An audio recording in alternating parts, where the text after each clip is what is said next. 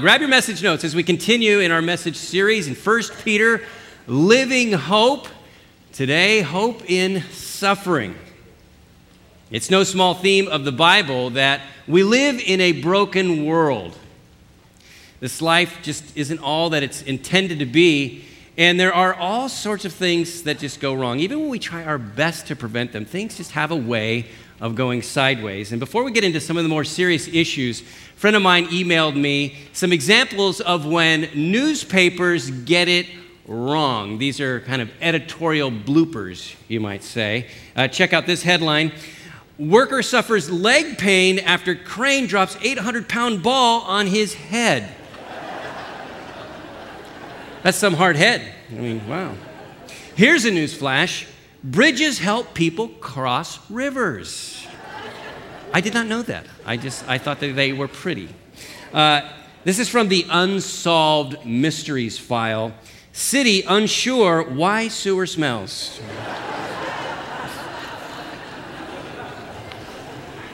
Open to suggestions. Uh, this is encouraging. Statistics show that teen pregnancy drops off significantly after age 25. Yes. Great news. or how about county to pay $250,000 to advertise lack of funds? There you go. Your tax dollars at work. I like this one. Federal agents raid gun shop, find weapons. No way!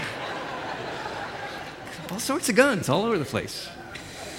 Uh, perhaps in response, uh, police arrest everyone on February 22nd. And round them all up. And you, you can hardly blame them because, I mean, the police, they have a very difficult job. They have to deal with difficult issues like the fact that homicide victims rarely talk to police.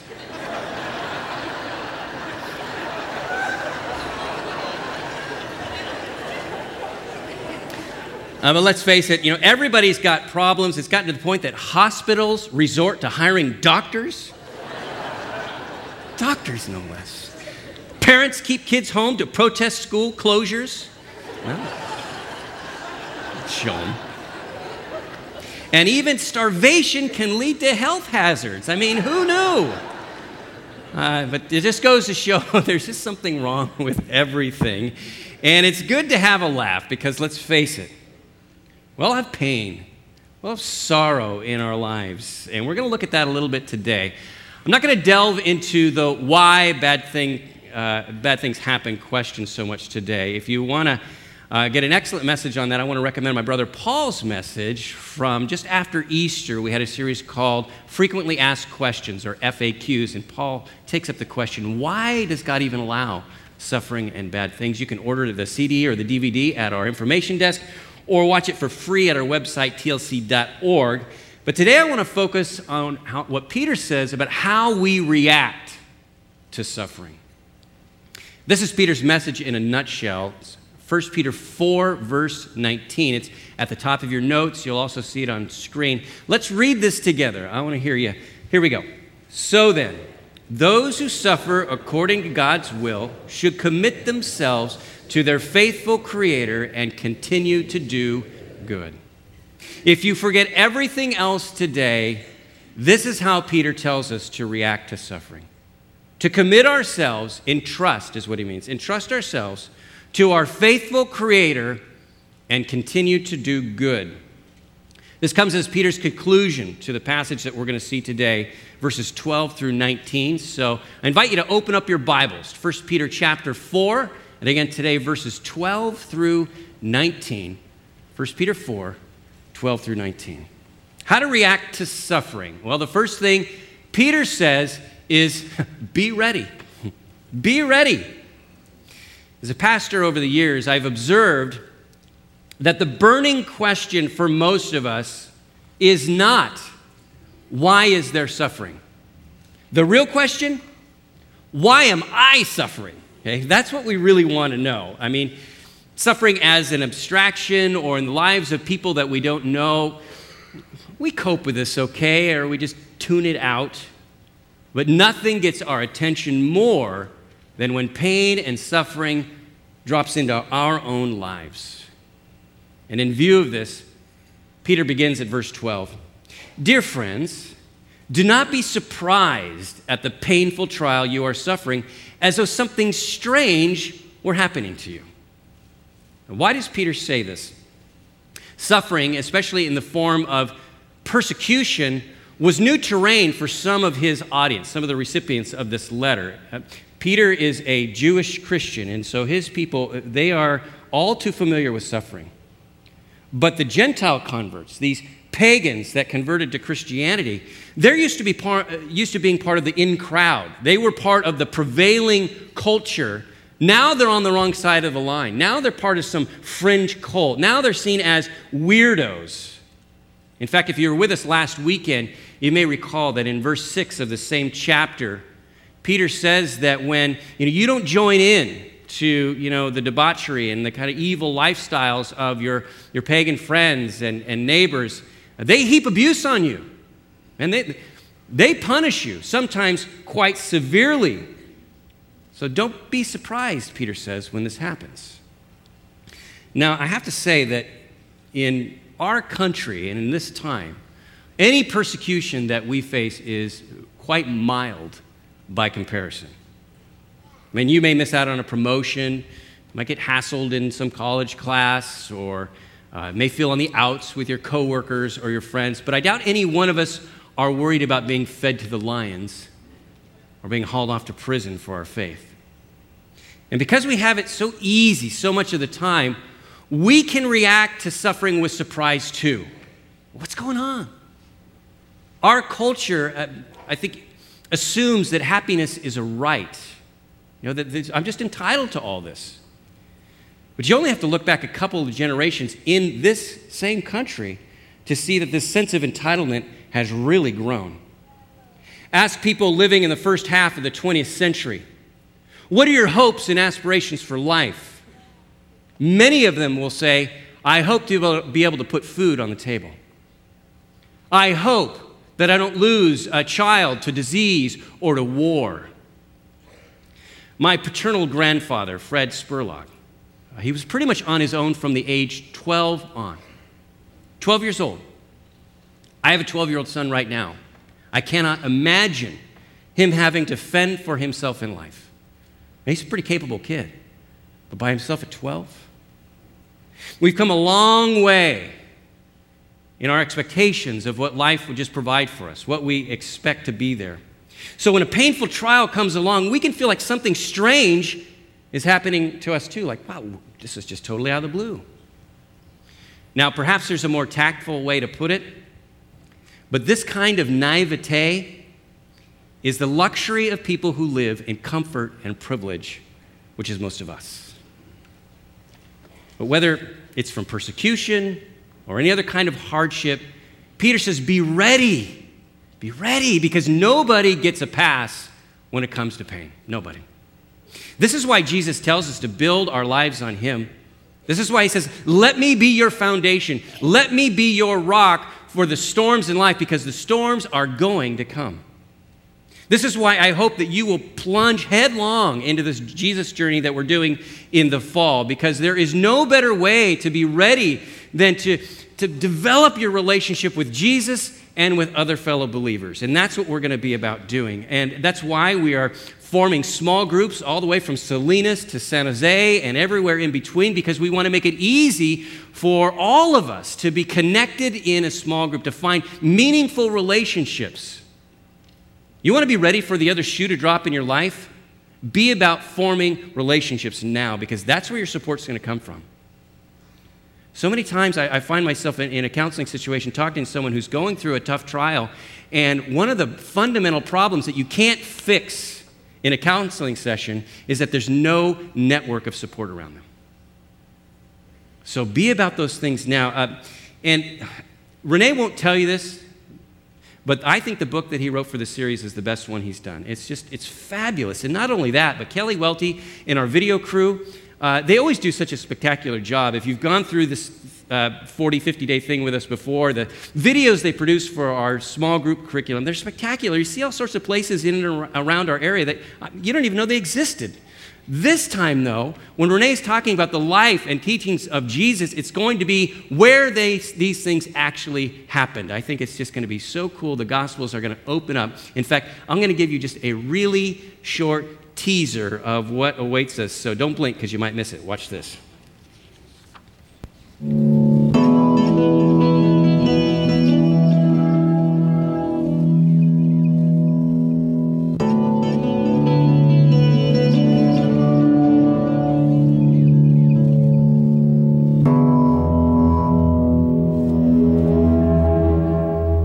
Cool? That's our film crew doing this. This is incredible stuff. And uh, man, don't miss out. I'm not promoting this, by the way, because we get some sort of commission for every person we sign up into a small group. It doesn't work that way. But you, by the way, you can sign up for a small group starting September 15th. Rene doesn't receive a dime for these books. All of the proceeds go back into covering the expenses, uh, the expenses of producing this. We have a singular agenda for this, and I hope you'll hear me this. Hear me on this. This is our agenda. We want to help you grow in your relationship with Jesus and with your fellow Christians here at this church. That's it. And one of the benefits of that is that you'll be ready for when the storms come into your life. I can tell you from personal experience that it's not until the storm hits that you realize what kind of foundation you have. So be about readying yourself, building that foundation now. Second way he says to react to suffering is rejoice. Rejoice. I know it, it sounds crazy, but this is straight from Peter. Verses 13 and 14, he says, But rejoice that you participate in the sufferings of Christ, so that you may be overjoyed when his glory is revealed. If you are insulted because of the name of Christ, you are blessed, for the Spirit of glory and of God rests on you. Now, was Peter some kind of masochist? Far from it. Nor is he advocating some sort of Pollyanna attitude where, you know, I never get sad, I'm never bummed out, I'm always just cheerful because Christians are just always so happy. He's, he's not going there either. We don't rejoice for our sufferings as if they're good in and of themselves, but we can rejoice in our sufferings because we know that there's so much more that God is doing. In fact, here's a couple of reasons that Peter gives. Why rejoice in suffering? Well, first of all, my sufferings will be rewarded. You get mistreated, maligned for being a Christian. You sacrifice, you give, you serve, you compromise in the name of Christ. Peter says you can rejoice in that now because someday you will be overjoyed when his glory is, is, is revealed. And this is an amazing promise He's saying that when we share in the sufferings of Christ, we will just as surely share in the glory of Christ. Along these lines, Paul writes in 2 Corinthians 4:17, "For our light and momentary troubles are achieving for us an eternal glory that far outweighs them all." You might be thinking to yourself, well, what, what does that look like? How does it even work? Uh, how many of you were here when former Giants pitcher Dave Dravecky spoke in this auditorium? Uh, some of us. It was amazing because Dave was such a warm, encouraging, transparent guy. This was after his cancer and his amputation, obviously. And uh, in one of his books, he talks about an experience where a friend, and I don't know, I suspect this was a, a counselor, invited him to, to really imagine something that would help him gain perspective on his own sufferings. And he says, Dave, I want you to imagine that you're in heaven and the Lord opens up this room for you. And inside this room, there's dozens and hundreds of people that are there. And there are people that, that they've had cancer, some are fellow amputees, some are athletes, some are people that you met in churches. And these are all of the people whose lives were impacted because of your story, because of your testimony. In fact, some of them are there because they were introduced to Jesus through you telling what Jesus has done in your life. And Dave imagines this, and it's a, it's a very happy thought. And then he says, Now I want you to imagine that God says, Now I'm going to give you a choice. I want you to see uh, another room. And in this room, there's very few people. In fact, a lot of the people that were over in this room, they're, they're missing from this. And Dave goes, Well, what's, what's going on with this room? And the Lord says to him, well, that has to do with the choice I'm going to give you. You See, I could turn time back I could send you back and you never get cancer. You never le- lose your arm. In fact, you end up having a successful career as a major league pitcher. You retire in wealth and comfort. You live to a ripe old age. But the second room, these will be the lives that are touched from that option, from that life. Dave says, I glad I, I'm glad I wasn't actually given a choice like that. But the illustration, the exercise gave me perspective. He says, I wouldn't have chosen many of the hardships that have befallen me. And it wasn't that I was always the most stellar example of faith enduring them, but God is faithful. And even now, I can see how he, was, he has chosen to use the difficult circumstances in my life for His glory and my benefit. I can honestly say today that I am grateful to have played some small part in it. Bottom line is this God doesn't waste our pain. In fact, He promises to use our sufferings for His glory and for our good, and we can rejoice in that fact. Second thing is that my faith will be deepened in the midst of suffering. I mean, tough faith doesn't develop in a comfortable heart. It's actually in the tough times, the, the sufferings of life that we connect with God with a level of intimacy that we never would any other way. And this is especially true when we're suffering for our faith. And so Peter says in verse 14, when this happens, you're blessed. For the Spirit of glory and of God rests on you. The power of God is uniquely evident in our lives when we suffer.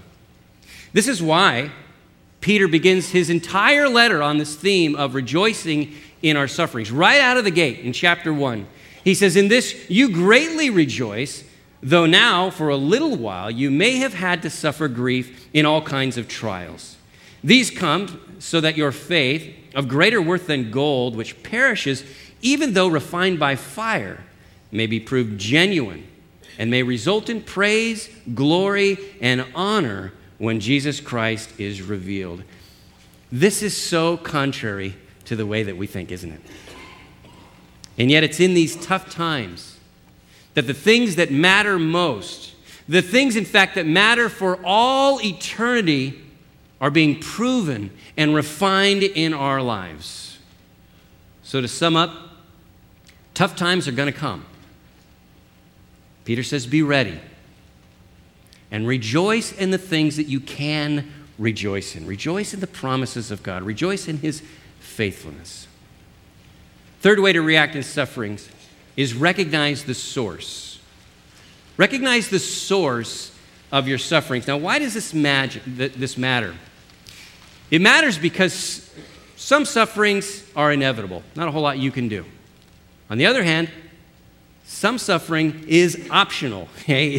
It is avoidable. And Peter knows that people are going to read into his words and they're going to want to cast all of their sufferings through some sort of martyr complex. I remember a guy telling me that he was being persecuted for his faith. I said, Really? What's going on? He says, Well, the United States government, they are persecuting me for being a Christian. I say, Wow, really? How is this happening? He says, Well, I haven't paid taxes for 20 years. I don't believe in that. And so now, man, the IRS, they are persecuting me like you cannot believe.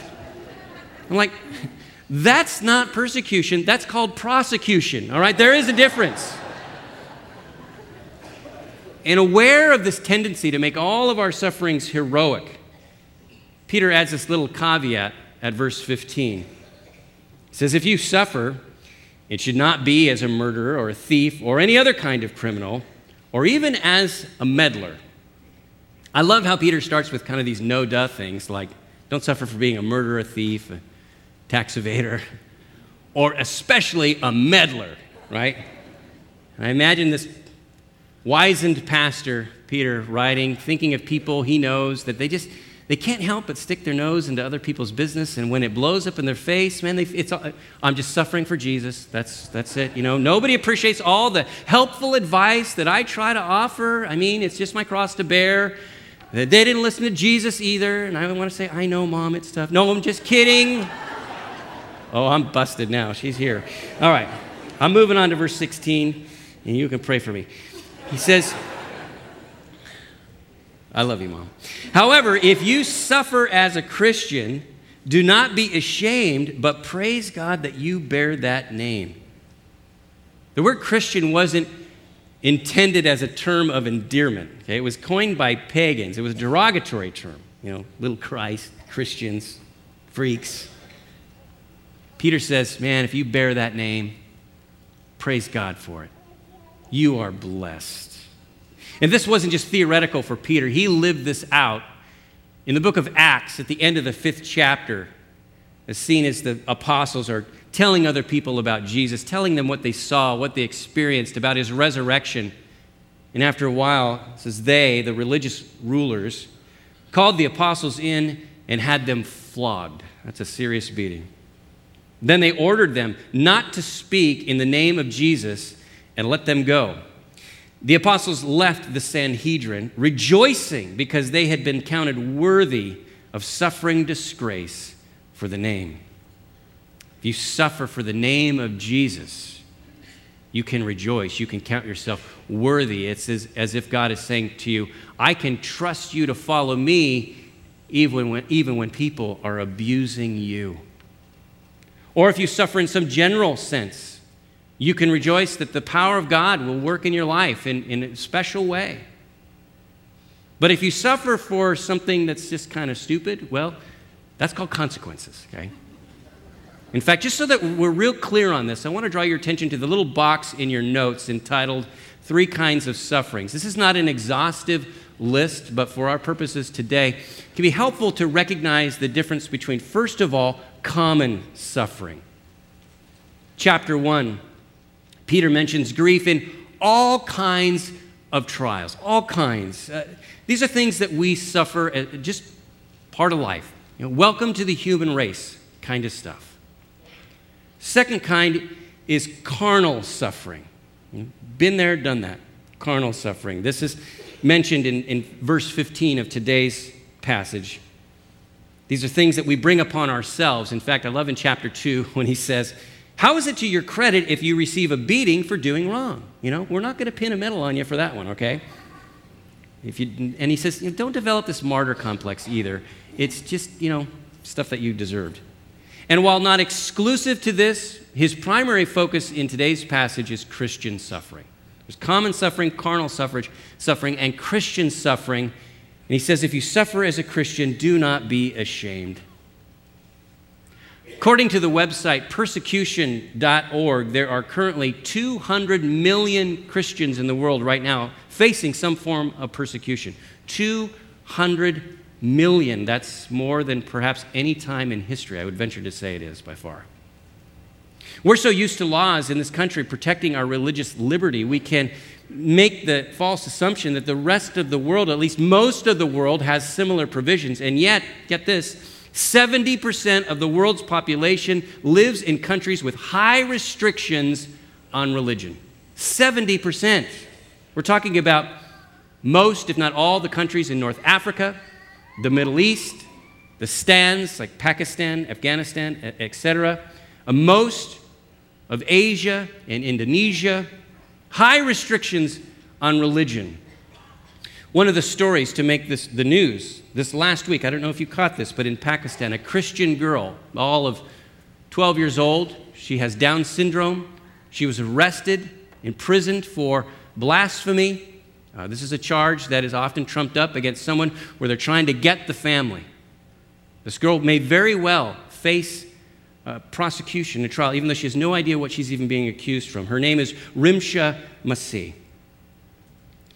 250 families in her area have had to flee because of the mob mentality that has ensued around this. These people are really suffering. Closer to home, a young pastor named Paul Flufival, Haitian pastor who works with the very agency that we work with in Haiti. His colleagues have been here in this church just a couple of years ago.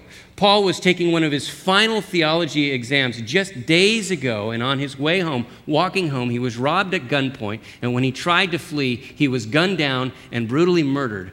Paul leaves behind a pregnant wife and a two year old son. I don't tell you this stuff to depress you, but simply as a reminder that millions of our brothers and sisters in Christ suffer greatly simply because they bear the name Christian, or in the case of Paul, they serve in one of the toughest places on the planet. So I would encourage you, I would beg you to pray for them. Pray for Rimsha and her family. Pray for her village. Pray for Paul and his dear wife, and his son, his family.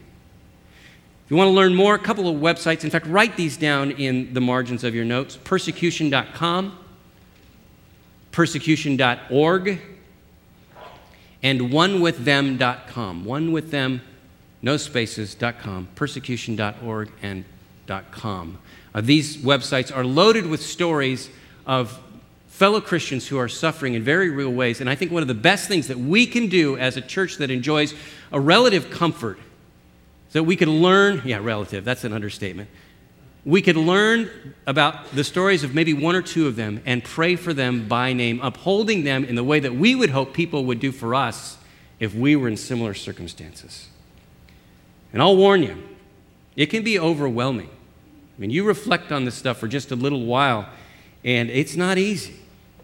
The reality is, life is hard, especially sometimes for God's children. And Peter alludes to this when he writes, starting at verse 17 For it is time for judgment to begin with the family of God. And if it begins with us, what will be the outcome for those who do not obey the gospel of God? And if it is hard for the righteous to be saved, what will become of the ungodly and the sinner? Now, what in the world does this all mean? well, there's a lot of history and context behind what, what Peter is saying. Uh, the Jewish people have a long tradition of reflecting on their sufferings because there's a lot for them to reflect on, sadly, tragically. And this was especially true during what's called the intertestamental uh, period between the ending of the Old Testament and the beginning of the New Testament. Lots of writings about this. And, and how do you make sense of this? I mean, there was high points in our history when God takes us out of Egypt and establishes David on his throne, and then there's the Temple of Solomon, but then it just starts this slow slide into widespread dysfunction and even wickedness, and then there's exile and enslavement, and more often than not, they're being governed by some foreign country. And it's like, what in the world happened? We are God's covenant people.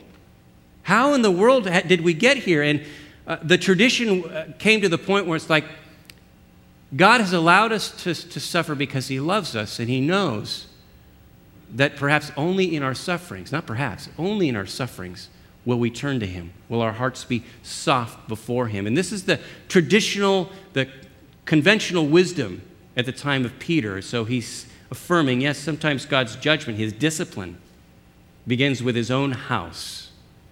Now, I want us to keep in mind that our, our judgment was fully taken uh, on the cross of Jesus, that all of our sins, all of our sufferings have been taken up in Jesus. But even so, we still, we still toil, we still hurt. Peter says, if it's hard for the righteous to be saved, what will become of the ungodly and the sinner? What's, what's he getting at? I think he's saying if you think the trials of life, the times when God allows your faith to be tested and refined. You think that's hard? Imagine how hard it is for those who have no faith at all. No foundation, no rock, no one that they call Savior, nor the hope that Jesus is going to wipe away every tear from their eyes and he's going to take their sufferings and he's going to turn them on their heads and turn their sufferings into glory.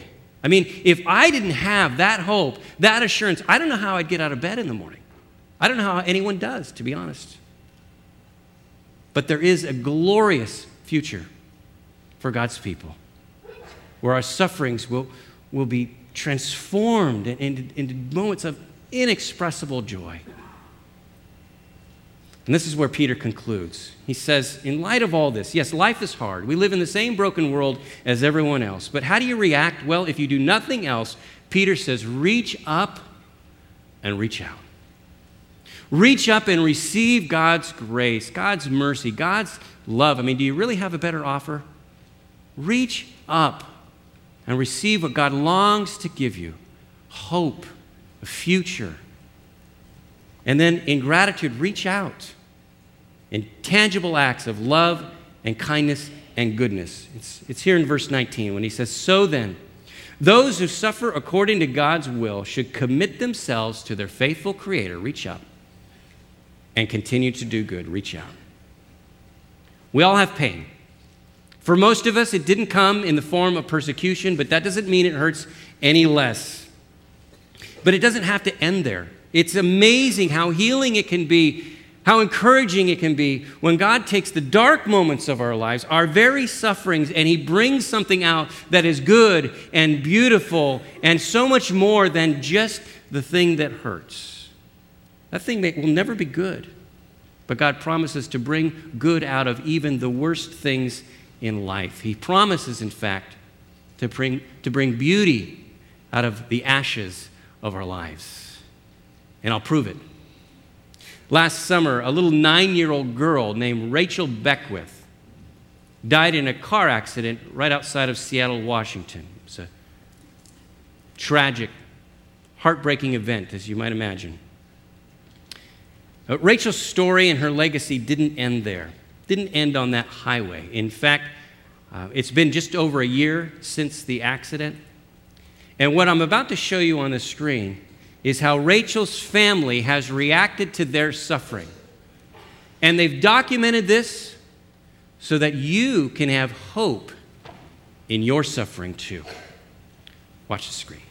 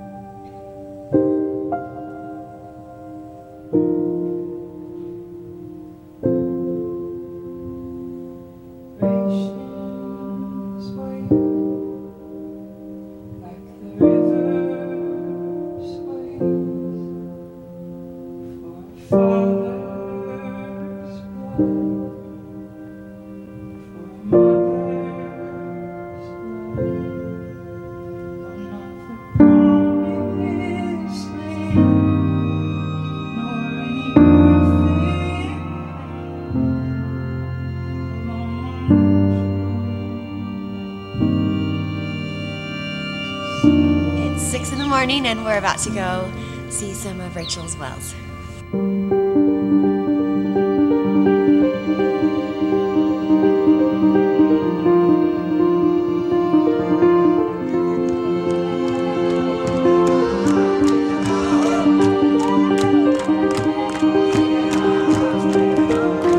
I am Richard. I am Rachel's grandfather. I really wish Rachel could be here today because first of all, Rachel would think that this is probably the neatest thing she'd ever seen in her entire life.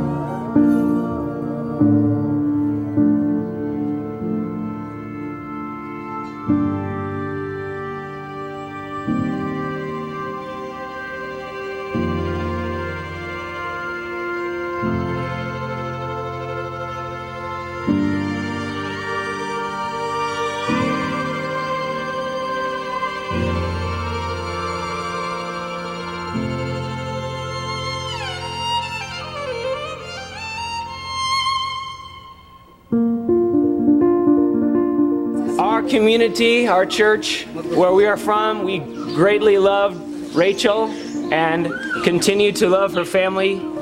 And I'm overwhelmed with how greatly you have honored her memory. Uh, so please receive uh, my most deepest and heartfelt thanks. You've done us a great honor today, so thank you. Yeah.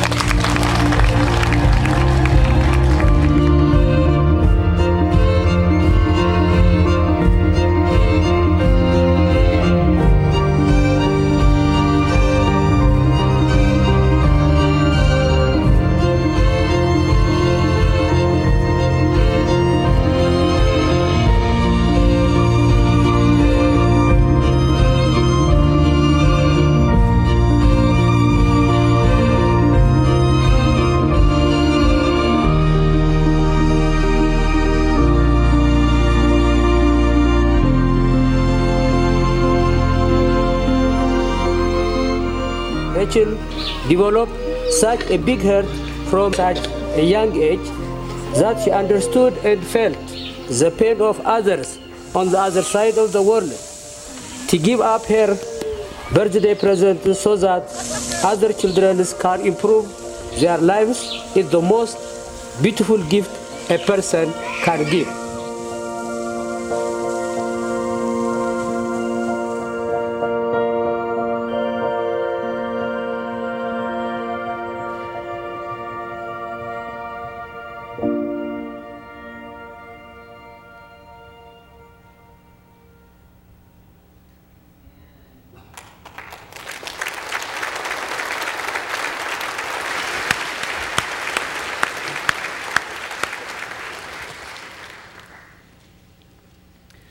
There is hope in suffering. There is joy beyond the pain. Some of you here, you know exactly how her parents feel, her grandparents. You carry a similar grief. Others of you, it's some other source of pain, but it's, it's great. You carry it with you every single day. Some you, you have regrets and you saw it coming. It was like a slow fuse burning, and yet it, it just blew up. Perhaps for others, someone is making your life miserable. Whatever the source, it doesn't really matter. It just hurts. My prayer is that you'll, you will be reminded that there is hope, there is joy, there is meaning that God can take the ashes of our lives and make something beautiful. So I invite you right now to reach up to Him as we, go, we come before Him in prayer. Would you, would you pray with me? Precious Heavenly Father, I pray that you would fill us with a sense of hope and perspective today. Every person in this room walked in with some sort of, of pain, some sort of grief. For some, maybe they've had the blessing of, of seeing how you've taken that and you've you didn't undo what happened, but you, you brought amazing things out of it. They look back and they're just in awe. Others are somewhere in the process, Lord, and I pray that you would give them a sense of hope and, and maybe that they, they would even have a sense of expectation that you are going to continue to work all things in our lives for good because this is part of our calling in Christ. And that you would be glorified in the midst. I pray, Lord, that you would, um, in the midst of our tears, bring joy. That you would turn our mourning into dancing, not in a glib way, not in a superficial way, but in a deep way that perhaps we only understand when your spirit comes alongside, uh, alongside us and just lifts us and carries us through. And so, Father, I pray for hope. And Lord, I would be remiss to make the assumption that every single person in this room has entrusted themselves to their faithful Creator, who is Jesus Christ, who He bore our sufferings on the cross, He bore our pain, He bore our sin.